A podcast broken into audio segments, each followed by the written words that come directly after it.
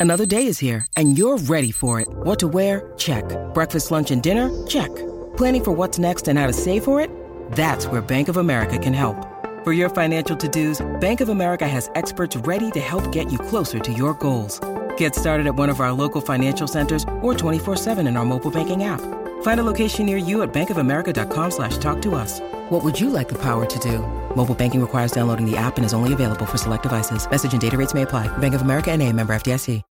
When you need mealtime inspiration, it's worth shopping Kroger, where you'll find over 30,000 mouthwatering choices that excite your inner foodie. And no matter what tasty choice you make, you'll enjoy our everyday low prices, plus extra ways to save, like digital coupons worth over $600 each week. You can also save up to $1 off per gallon at the pump with fuel points. More savings and more inspiring flavors make shopping Kroger worth it every time. Kroger, fresh for everyone. Fuel restrictions apply.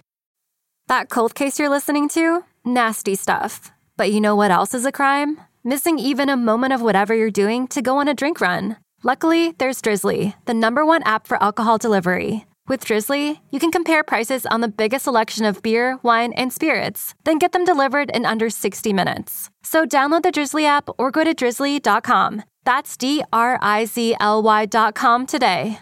Ray and Marcus stopping in before we start this week's episode to remind you that our new client, our new sponsor, 1CBD, can help you in managing whatever little aches and pains you have in life. We keep seeing the evidence about how CBD helps to manage the pain, and both Ray and I use it with medicinal to help really knock that pain out. And that's why I was interested in hearing more about 1CBD because they use all natural, organic strains. They remove the THC in a safe, scientific way that gives you the purest CBD available. And we've spoken with Ty Burgess, the CEO of One CBD, a few times. He uses it and he helped develop this product because of his personal health issues. And his experience as a hospital CEO. He understands pain management and he put all that knowledge and experience into One CBD. Check them out. Their website is onecbd.com. That's O N E C B D.com. I was surprised by the variety of products that they have. So it's not just, you know, tincture in, a bottle with a dropper. There's gummies and all kinds of stuff. Go check them out at onecbd.com. And there's a code you can enter to save some money on your first purchase, right, Marcus? That code for a nice discount is BALANCE, B A L A N C E. O N E C B D.com. That's onecbd.com for living your best life.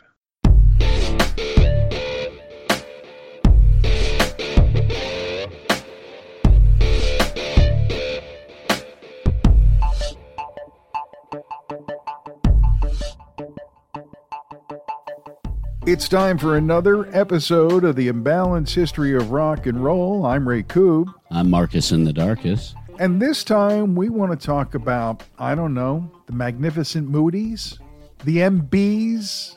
Didn't they have some other nicknames too? They had the Moody's is the one that I have heard the most. Just Moody's or the Moody's. Well, that's what they became known as, the Moodies. And they have a fan club that are called the Moodies. And they're everywhere they go, and they have fans everywhere in the world, and uh, they self identify as Moodies. That's awesome. It really is. Seriously, when a band has their own self identifying fan base that's rabid and passionate and large, that says tons about that band. Yes, it does. And as a Moody, now you know what you're into on this episode of the Imbalanced History of Rock and Roll.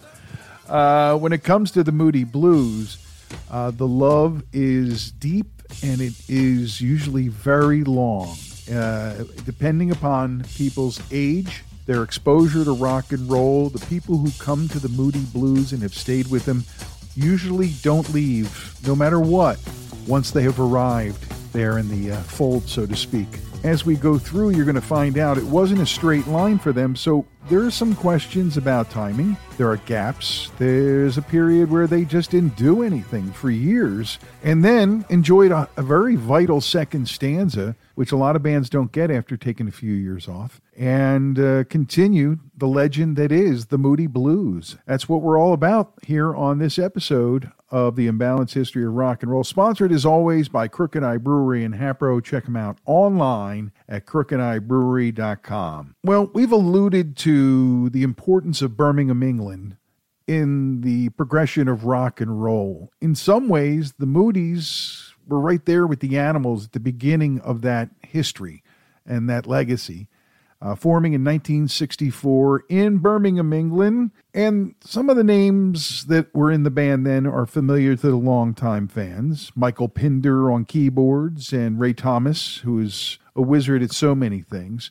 But there were different guys involved. You had Clint Warwick at the beginning of the recorded era of the Moody Blues, and Denny Laine famously. We've already said. Of course, uh, he would go on later to join Wings with Paul McCartney and have a whole other career in rock and roll.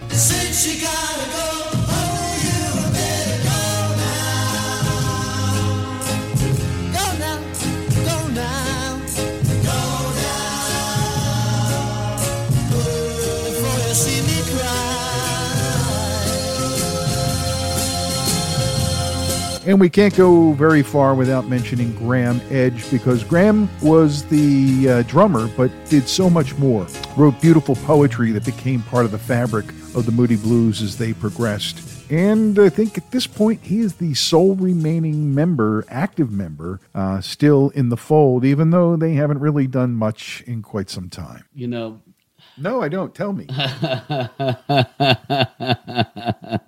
Let me ask you a question. yeah. When you look at progressive rock as a whole, what do the Moody Blues mean to you in the pantheon of progressive bands? Before I started doing this podcast, they were a part of the progressive rock group, but they always seemed to be outsiders for some reason, and I never knew why. They encompass more psychedelia, which you can feel and hear in their music and their lyrics Right. Um, Openly. openly. And preparing for this episode, I learned a little bit more about the in depth uh, stories behind that versus some of the other prog rockers in the business where they were a lot more straight edge. And the Moody Blues were very open about their use of psychedelia to expand the mind and to question things, but then to tell stories in a bizarre yet beautiful way in song. Visionary in a lot of ways. Very much. Let's stop up because you mentioned straight edge, and what you're thinking of as straight edge then is different from what straight edge would be considered today. Yeah.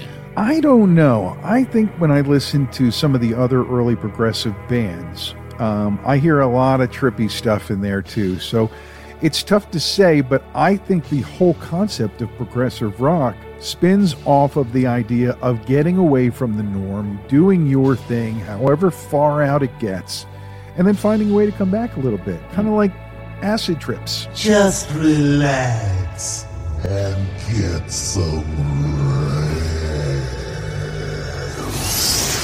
Absolutely. And if you and if you think about it in the whole rock and roll family tree, as far as rock and roll goes, it is the most free form of rock and roll there is out there. Jazz also, not in the traditional, but in the rock idea. and roll. we- Yeah, it's, a, jazz, idea, idea applied to rock and roll or Yeah. rock music. because each different musician goes into different places, yet they all flow together. And it's very spontaneous in the way that jazz is, and it's very. And if you listen to bands like Dream Theater, you hear it. You hear it in King Crimson. You're hitting on something that may be integral to why the Moody Blues were such a success story and why their music impacted so many people because they are diverse. They're very different. You have original members, uh, you know, Pinder was a keyboardist who didn't just want to sit there and play piano and church organ type stuff. He was an experimenter. Uh, you've got a guy like Graeme Edge who was the drummer but was also a brilliant poet.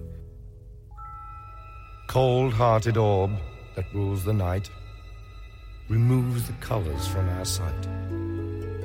Red is grey and yellow white, but we decide which is right and which is an illusion.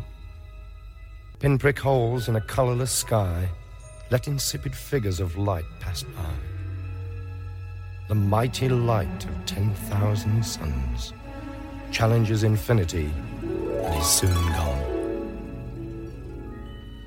Nighttime to some, a brief interlude. To others, the fear of solitude. Brave Helios, wake up your steeds. Bring the warmth countryside needs. And this is in the original form. And then Ray Thomas could pretty much do anything.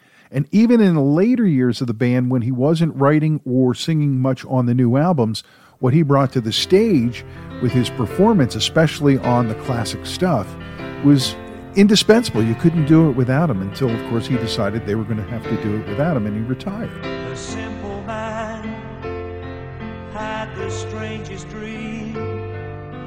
Stood in a garden of flowers that overlooked the sea.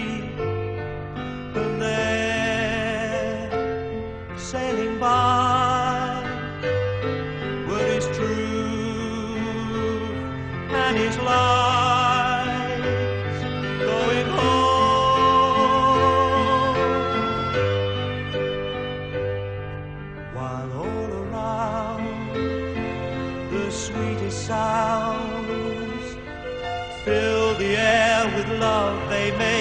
made his with open mind, his life turned with the tide to go home. They were an amazing group of guys. And when they were starting out, there was so much talent in, in the group. Before Pinder fell in love with the Mellotron and started dicking around with his and the tapes in there to make it more like what he wanted from the sounds he felt in his head to get out there. You called them a failed blues act or something like that. Whatever the chemistry kit was, the, they put out one album as the Magnificent Moody's in uh, UK, and in America it was called Go Now Moody Blues Number One. So that was a typical different country territory type handling of the music. But whatever it was, they had Go Now was a hit. They had some success. It all just started to fall apart when it came down to it, and uh, they changed members. That led to a change in the texture of the music at a time when orchestral textures and different sounds and approaches opening things up uh, maybe inspired by Dr. Timothy Leary's uh, prescription. Uh, but they they got out there, and that's what led them to end up in the situation where they're looking to bring in uh, different guys. And we'll get into how uh, Justin Hayward and John Lodge come in, and of course their creative instincts and their voices absolutely indispensable to what would become that trademark Moody Blues sound through the rest of the '60s and into the '70s and beyond.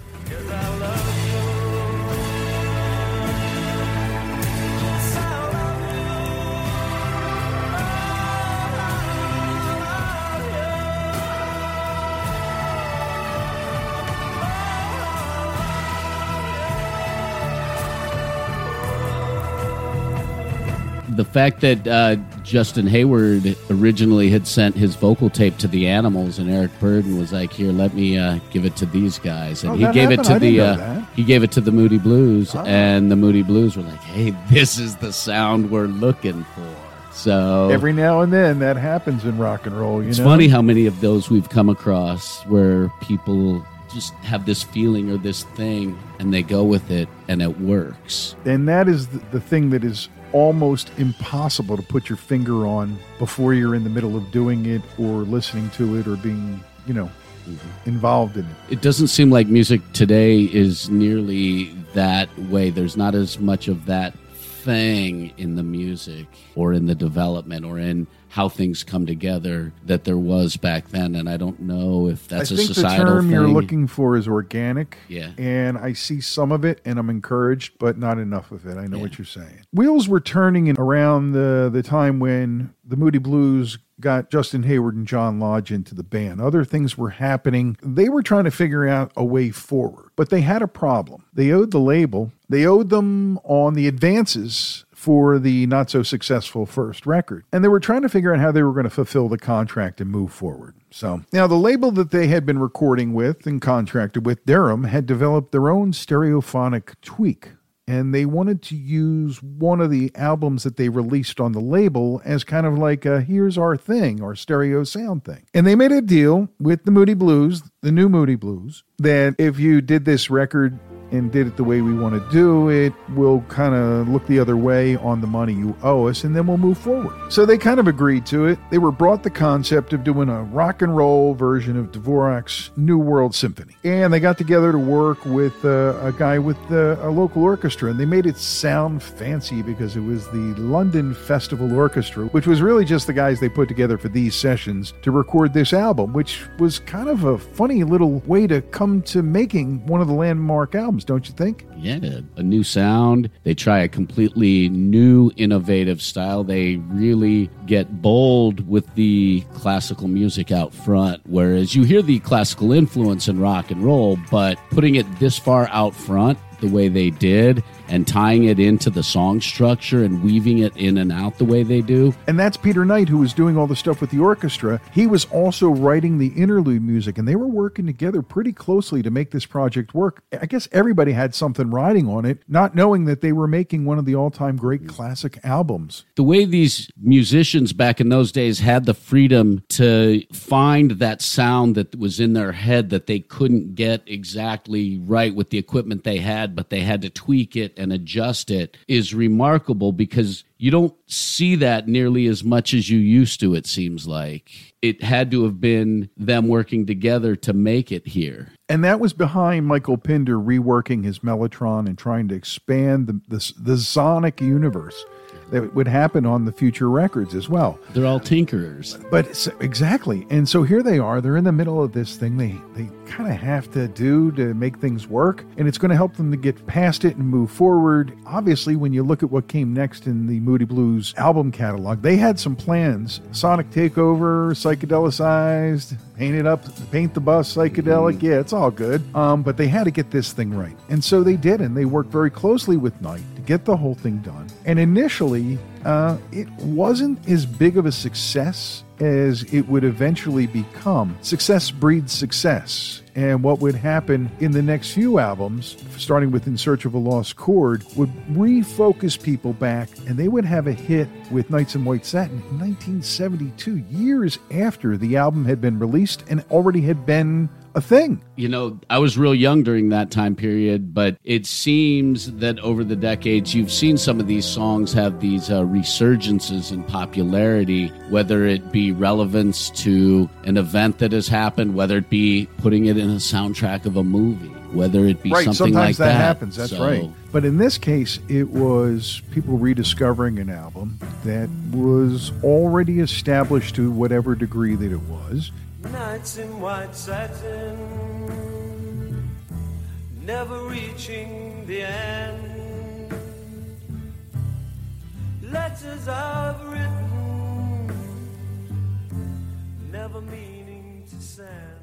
Uh, they build off the orchestral work that the Beatles had done and then try to move to the next level and along the way inspiring other people to take their chains off and do things in ways that they felt that they maybe were afraid to do because look these guys are trying shit out in public and calling it an album and by the way it's a pretty goddamn good album It's a pretty great album. I got to revisit it quite a bit. And another factoid about the album that is important is it's the first pop or rock record to be recorded in stereo. And that makes a big difference. Very important too, it is the sign on point for Tony Clarke, who produces the album and then would become basically the sixth Moody through all those albums that you've been listening to over the last week or so. We've Yeah. both been listening to.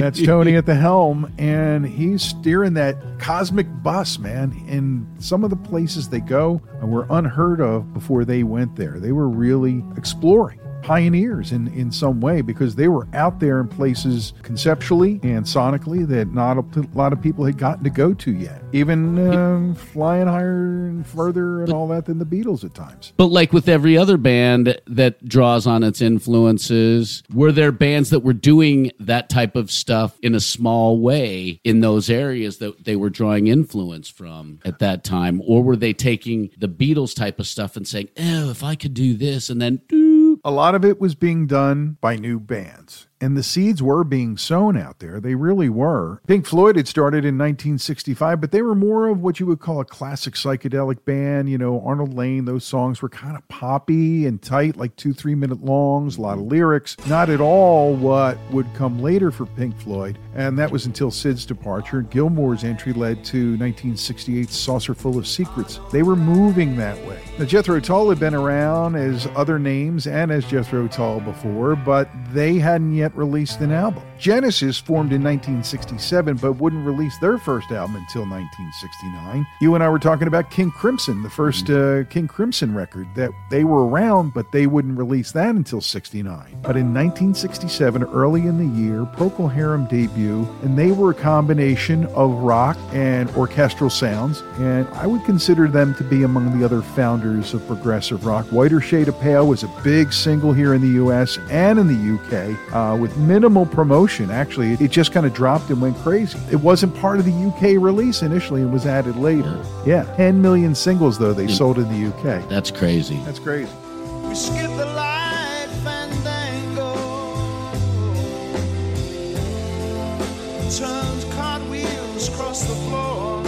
That's totally crazy. What about bands like The Nice? Keith Emerson in the early days, he released an album in 67 as well. The Thoughts of Emerlist Davjack. Now, the Nice, I think, was formed in 67, but I don't think they released in 67. And Van der Graaf Generator, uh, they were released in 69. By the way, they were the first band ever released on Charisma Records, which would have some famous bands on it over the years. Gong also formed in 67, but they didn't put out an album until 1970. Soft Machine was around. They started playing in 66, uh, but they were more of a jazz rock fusion band at that point. By the time they came all the way around to full blown progressive and were releasing albums, it was the 70s. Apparently, I didn't know this until we started looking into it. Chas Chandler was their producer, and he kind of pushed them towards the progressive rock sound that Soft Machine became more famous for, uh, starting in 1968. So I'm doing all this timeline shit because I want to know, like, when this came out in '67, how many, how much of the stuff that we just talked about that's on this sheet had already been uh, done? Where were all these bands and were all these projects and stuff? Where were they at? So really, the only one that had really come out of the starting gate at all at that point was Procol Harum. These bands weren't practicing this stuff live in clubs. There's no way that they could have been sitting in live clubs playing these Who's, the- music. who's this stuff? You mean? like the progressive musicians, like the King Crimsons in their early phases and stuff like that, Aye. developing their sound. They had to be in a practice space, going full on, you know, crazy with their sound, or in an That in would somebody's be an interesting basement. podcast episode to talk about how progressive got from the basement, right? Yeah. Into the clubs and beyond. We should look into that. We should definitely look into fun, that. We have to do more about prog rock because of the, its importance. I mean, Genesis and their evolution as hardcore prog Sure, to that's why we're here at the beginning right now, looking at this album, which was meant to be done as a, a deal maker breaker promo for a new technology that turned into be the, maybe the centerpiece between what was happening before they released and what was happening after. True. Despite that, it took for fucking ever for the Rock and Roll Hall of Fame to recognize them because we use that in our conversations with Neanderthal Mm-hmm. to judge whether somebody should be in the Rock and Roll Hall of Fame. Did music change from before they were there and, until after? And the, when you look at the Moody Blues, their fans were saying yes about it. They for- should have been in the inaugural class because of that. In some ways, you know, it was a shame that they had to wait so long. Yeah, it really was. What do you say we uh, step on up to the bar and grab a nice cold pint? I may have to take the growler in and get it filled. You know how it's going. Well, Marcus, we can't go to Crooked Eye to have a brew just yet, as we are still in isolation mode. And the boys at Crooked Eye have been busy, man. They've been in construction mode. What have they been building in construction mode? They've been building a stage with soundproofing. Oh, the Crooked Eye Band is going to be so happy when they open the brew pub in Hatboro. While you can't go into the brewery now, they are doing live online performances in the Crooked Eye spirit. We're talking about Crooked Eye Brewery in the heart of Hatboro, pouring the cure for what ails you since 2014. And we salute Pete and Paul and Jeff. They keep brewing and they keep pouring, even though they can't let you in to sit and sip. Sip. And one of the cool things they're still brewing, Marcus, is you can not only get your growler filled, they've got 32 ounce crowlers and 16 ounce singles and four packs. So you can still get your crooked eye fix during the COVID 19 pandemic. Sweet. That's very cool that they're able to uh, not only refill your growlers, but give you those crowler cans or four packs if you so desire, because you don't want to knock back an entire big growler in one sitting. Right in the heart of Hatboro, Crooked Eye Brewery. Can't wait to get there and have one in person. And we thank them for supporting us through this whole nightmare that we've been dealing with here with the pandemic. Thank you to Crooked Eye, right in the heart of Hatboro. You have been amazing. Thank you.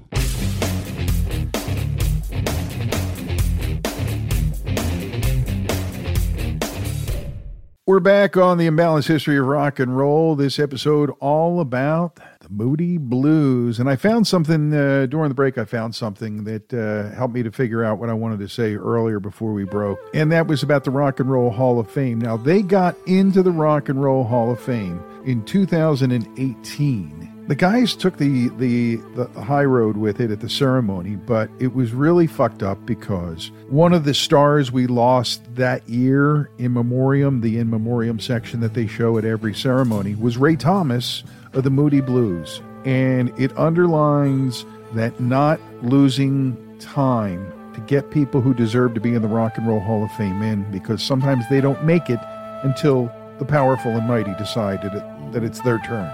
So. Yeah, it's it's a shame that sometimes the, the committee makes those decisions late the way they do. Yep. Makes you question. Recurring theme. I did a little bit of research during the break, Yeah. and Boy, we've been busy. yeah, we've been busy. Our break was very short, but it was spent very smartly. I don't know about that. the Nice released their first album in 67 called The Thoughts of Emerlist Davjack and their second album in 68, which means they got together and popped an album out real quickly. Well, thanks for digging in while we had a minute to think about it. You bet, man. All part of the uh, equation here on the imbalanced history of rock and roll, as off kilter as it might be sometimes. Here we are talking about the Moody Blues, and it's the uh, end of the Denny Laine era and uh, the beginning of uh, the uh, the era that would include John Lodge, who had tried to be in this band before, and he was still in school, and it wasn't working out. So he came to uh, join them from a band that they were all in together before called El Riot. Uh, he found himself uh, in the company of one Justin Hayward, who you mentioned how he got onto the radar, so to speak, and they moved forward. They began creating music that became legendary. We talked a lot there in the first half about Days of Future Past, and that's kind of where the real journey begins for them because a lot of great things happen right after that. During the break, I had another thought, and we had talked about them playing live over the years and kind of doing things their way, which is remarkable when bands are fortunate enough to be able to do it their way because then you get the truest feel for who they are. But I have a lot of friends who have taken their kids to see the Moody Blues Orchestra sh- concerts in Colorado and Cool. states. So they're one of those bands who, like, when they do the Disney music in orchestra style, the Moody Blues is another one of those that is very popular amongst families. During the last week getting ready for this, I got to turn my son on to the Moody Blues, and he really enjoyed Nights in White Satin. I think the uh, strings at the beginning kind of grabbed his attention. Oh, So beautiful. You get into the and and the way they transitioned from song to song and part of the day to part of the day uh, really gave you that different kind of feeling than you were used to getting from an album. Really, Absolutely. and it still works that way. Oh, absolutely. I mean, revisiting this album this past week and listening to it front to back the way you're supposed to listen to an album really it really highlighted and it, it really brought back the feeling of how great they were when we were younger, you know? Well, I understand that all too well. Because I remember when they came out with In Search of a Lost Chord and it kind of blew up. It was 1968. And it had this little song called Legend of a Mind, which became huge, not so much on the top 40, but all these FM stations were sure playing a lot of the Moody Blues, uh, especially from that album In Search of a Lost Chord. And, you know, uh, the inclusion of Timothy Leary directly, it starts to point to what their direction is. I think it's further and up. Mhm.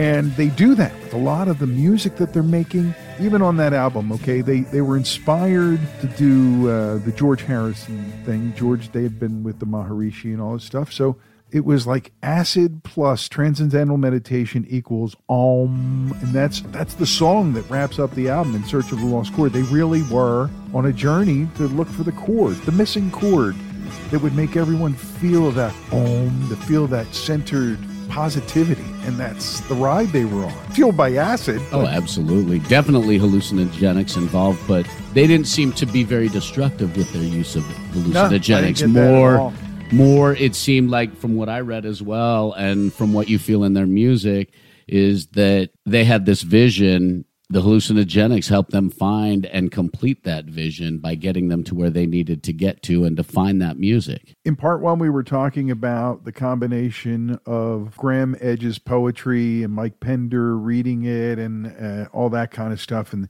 that kind of combination at the very beginning as they start to play Departure and it rises, the, da- the drama, and it all rises into Ride My Seesaw. Be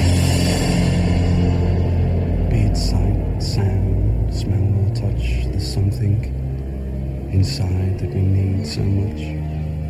The sight of a touch, or the scent of a sound, or the strength of an oak with roots deep in the ground. The wonder of flowers to be covered and then to burst up through tarmac to the sun again.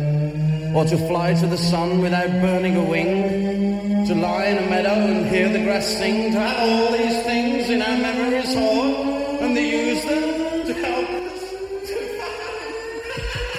If you're feeling psychedelicized at that point, you're, you're reaching liftoff with the band right there. I think that was part of the experience of this band. They wrote songs that fit the times. They really did, even in their later years. So then they come back in 69 with another great album, On the Threshold of a Dream, not knowing how prophetic it might be. That's even crazier.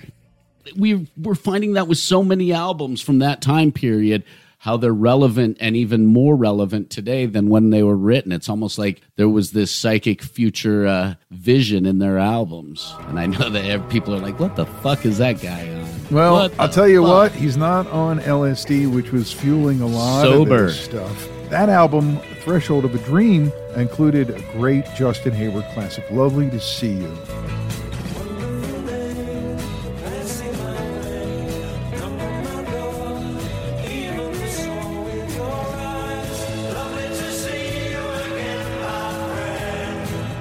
So simple and British, right? Lovely to see you. But behind it, everything that's working around it, Dear Diary and Lazy Day, these are great songs that are dripping in psychedelia. And by then, you know, with the launch of the Deram Stereo, the label has now got them, right? And they do In Search of a Lost Chord, Threshold of a Dream. What could be better than to reward your big band by giving them their own label? No one else had done it but the Beatles. It must have felt like an amazing development for them. Okay, What? we'll take you can, see, can you see them all standing there talking to the head of Deram Records going, what? exactly. You want us to have our own label? Well, okay. Twist our rubber arm. Hey, hey, hey, we're done. We're in. That's the kind of impact they were making, buddy. Mm-hmm. And that's like right around 69, 70. And then it starts to get real bongosophical to our children's children's children. One day I stopped there and I was a little high. And I I trying to think, children's children would be my grandchildren, and their children would be my grand. So it'd be my children's great grandchildren. No, my children's grandchildren. And I just stopped because I was listening to music and I was probably really high. Uh, higher and higher, as the opening track of the album would say. Ironic. And you see uh, Pinder, you know, really flying. He's really got these keyboards. He's been working on stuff, taking all of his keyboard rig to other levels so that he can drive the cosmic bus a little further and higher. That's where they were. I mean, there they, there they are at the turn of the, into the 70s. And around that time, um, the youth culture had started to embrace Mother Earth. Earth Day was born, and we started to become more environmentally conscious more conscious in general. Some of it may be fueled by the LSD or the mushrooms or whatever the hell they were taking. Um, but generally speaking, I think people of a younger generation at the time started to embrace that there was going to be a future. And to have there be a future, our rivers had to stop burning when they got, you know, came in contact with a, a spark.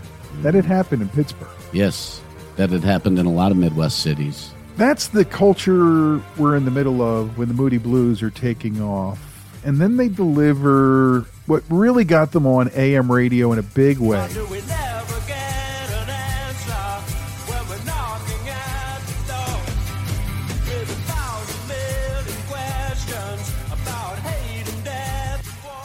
Was the single from A Question of Balance, Justin Hayward's Question.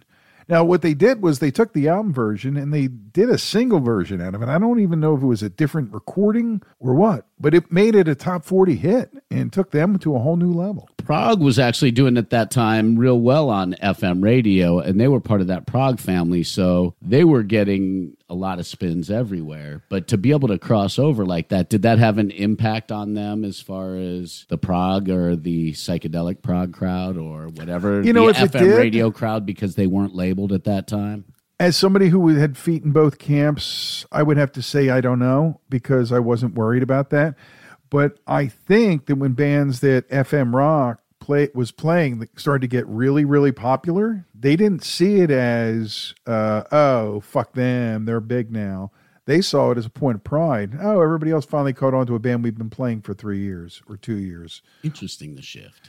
This episode of the Imbalanced History of Rock and Roll is just Ray and Marcus talking about the Moody's, or as they tried to call themselves at the beginning, the Magnificent Moody's. And uh, it turned out pretty magnificently, but the whole concept of the band changed. And here we are in the middle of talking about uh, the 70s, Moody Blues, man. They were all about the 70s. Well, California Sound was happening with the Eagles and all, Jackson Browne and all that stuff. There's this feel of progressive rock just taking over, most of it from England. Uh, we talked about a couple of the bands. We had, let's add Yes and Genesis in if we haven't already. And King uh, Crimson, we've King mentioned. Crimson. And so this whole thing is happening. So there's developing a group of fans of this kind of music. It isn't just like, oh, I like them or I like them. There are a lot of people who are going to all their shows or four out of five of their bands they're into, right? So that's happening as they're becoming incredibly popular.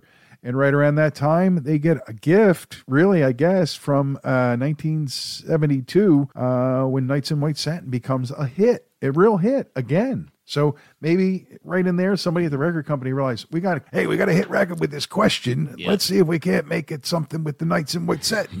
I don't know. Did British record guys talk like that? I don't know. I don't know. I was too young to know back Maybe I should be talking more like Sir Larry. Maybe. There you go. And I wonder if they wore wigs too, like the barristers. I don't think Record so. wigs. Um, you you played instruments, right? Yeah, piano. You know what EGBDF is, don't you? Well, so did the Moody Blues, and they used the uh, basis for understanding to name their next album, Every Good Boy Deserves Favor. And they hit again with the song from Justin Hayward, Story in Your Eyes. Great song, right? Great song.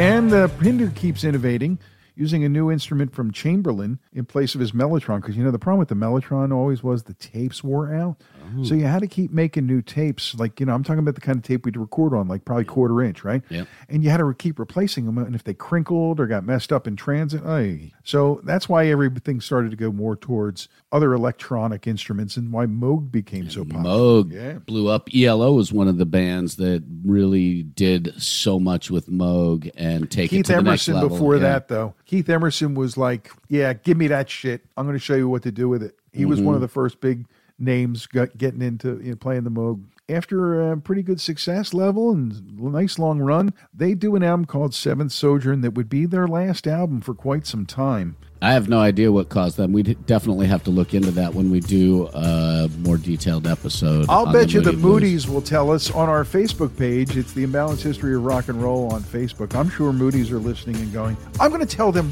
right now. And Yeah. that's what we want. Thank you very much. Yes. So 72, they released Seventh Sojourn, and they have a great run with that. And then it will be six years until they put out another record.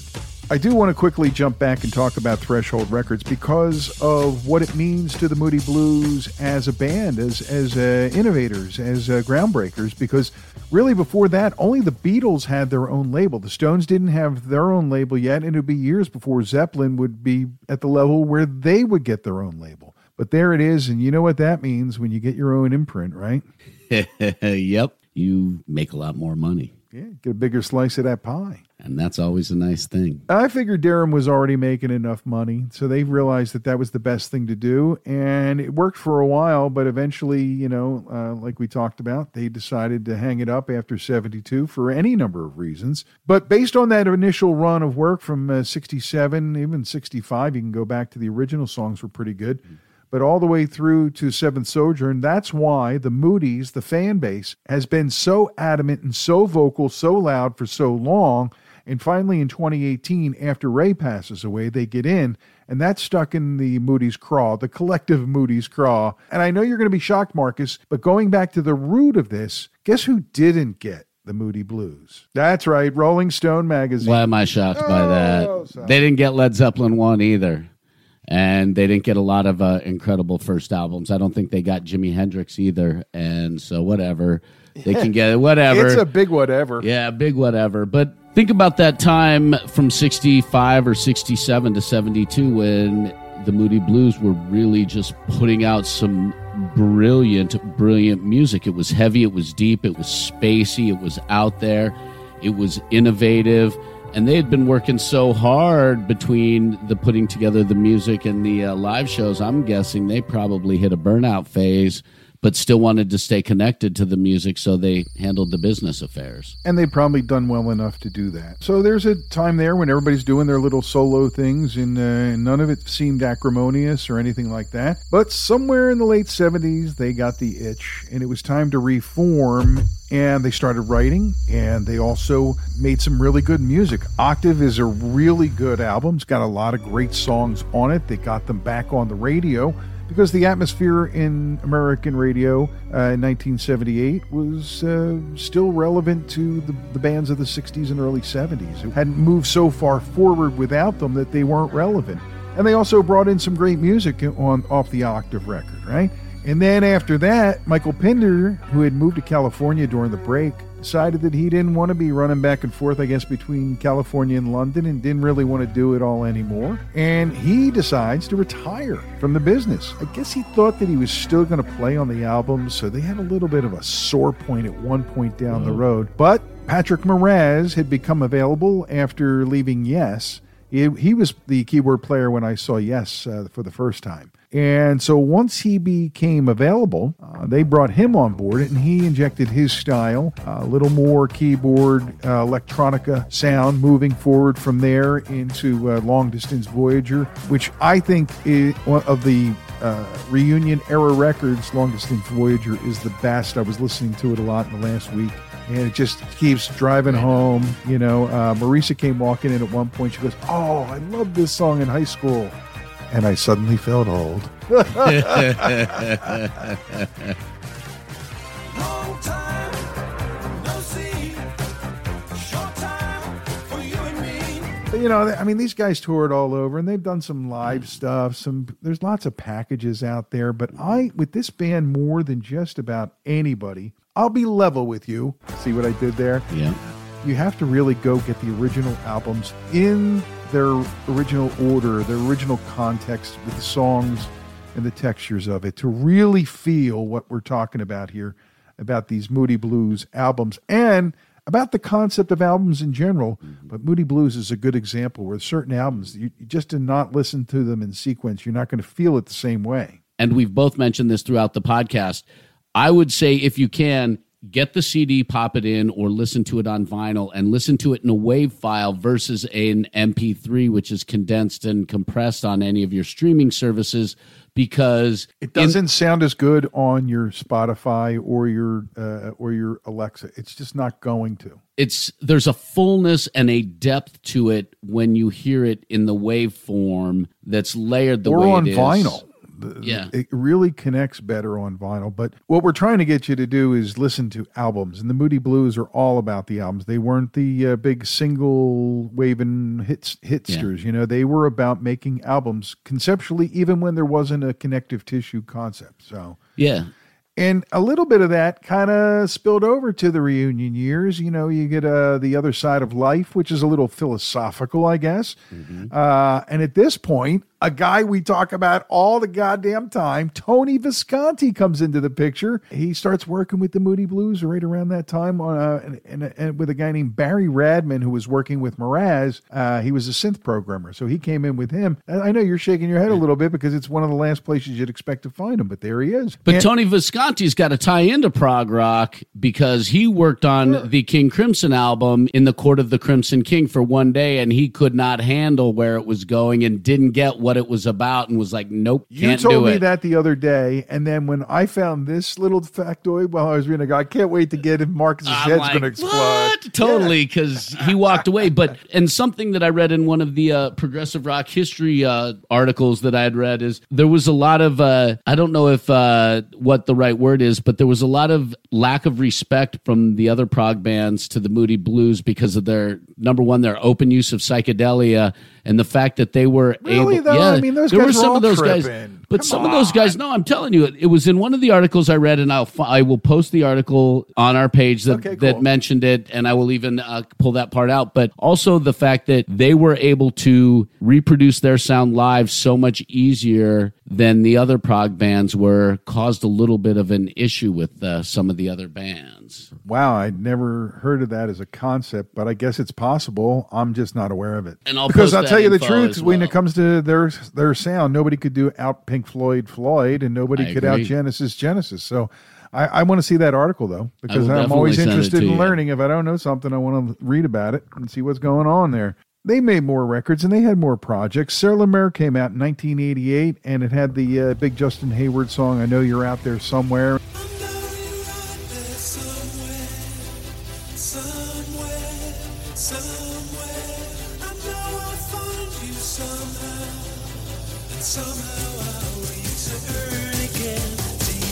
kind of like how life continued to progress down the road for them personally. It was happening in song. They went from being the cosmic pioneers to I know you're out there somewhere. Mm-hmm. Because it's how life changes sometimes, you know? think about this they were one of the only prog- progressive bands that was able to easily slide into top 40 in rock radio whereas in the late 70s progressive rock was really dying out on rock radio If And- there's a if there is a rift between them and other bands, it could be because they got radio airplay freely and easy, more easily, while other bands struggled to even get on the radio initially. And that is true of at least two or three people we've talked about. Food for thought. very interesting food for thought but again a rich deep history of this band And as they went down the road uh, towards the 21st century, uh, they continued to make records. Uh, Keys to the Kingdom in 91, Strange Times in 99, and they did a Christmas record called December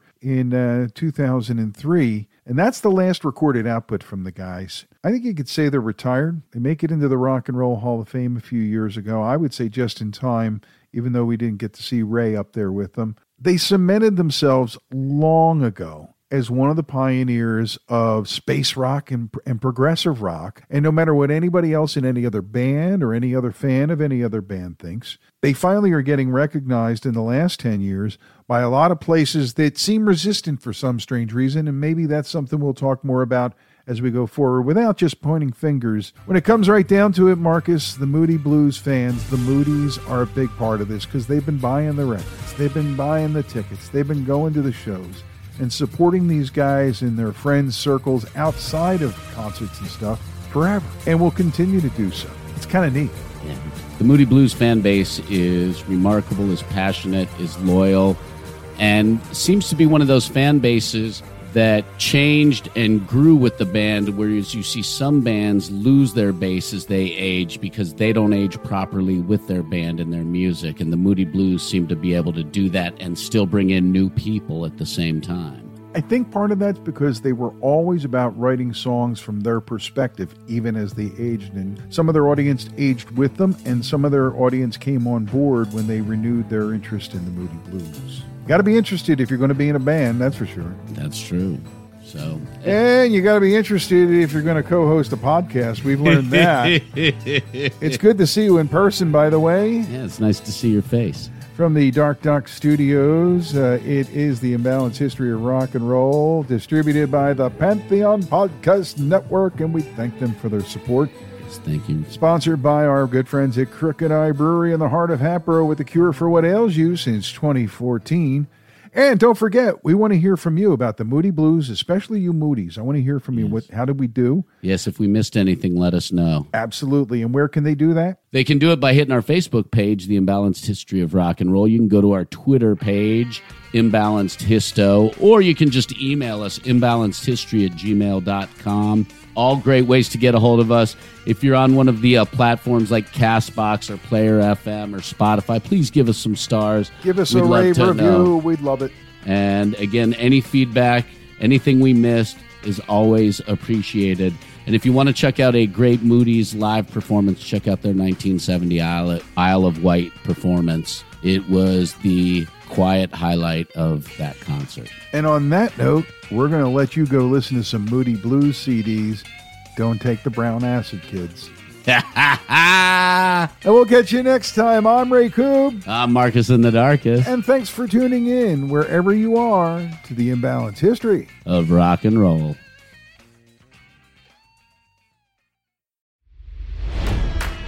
It's NFL draft season, and that means it's time to start thinking about fantasy football. FantasyPoints.com features industry leading experts and prognosticators using proprietary hand charted data to help you score more fantasy points. FantasyPoints.com is the place to go for whatever kind of fantasy football you play. Whether you play fantasy football, daily fantasy sports, or do a little bit of everything, Fantasy Points has the meticulously researched content to guide you to victory. And why wait for the fall? Fantasy Points also covers the new spring football league, the UFL. Join the guru, John Hansen, Scott Barrett, Joe Dolan, and other massive names in the fantasy football universe with an exclusive offer. Use code Pantheon for 15% off any fantasy points package, including the all in package, with access to every article, tool, and data nugget that Fantasy Points has to offer. That's fantasypoints.com and code Pantheon for 15% off at Fantasy Points. Fantasypoints.com, code Pantheon. Score more fantasy points.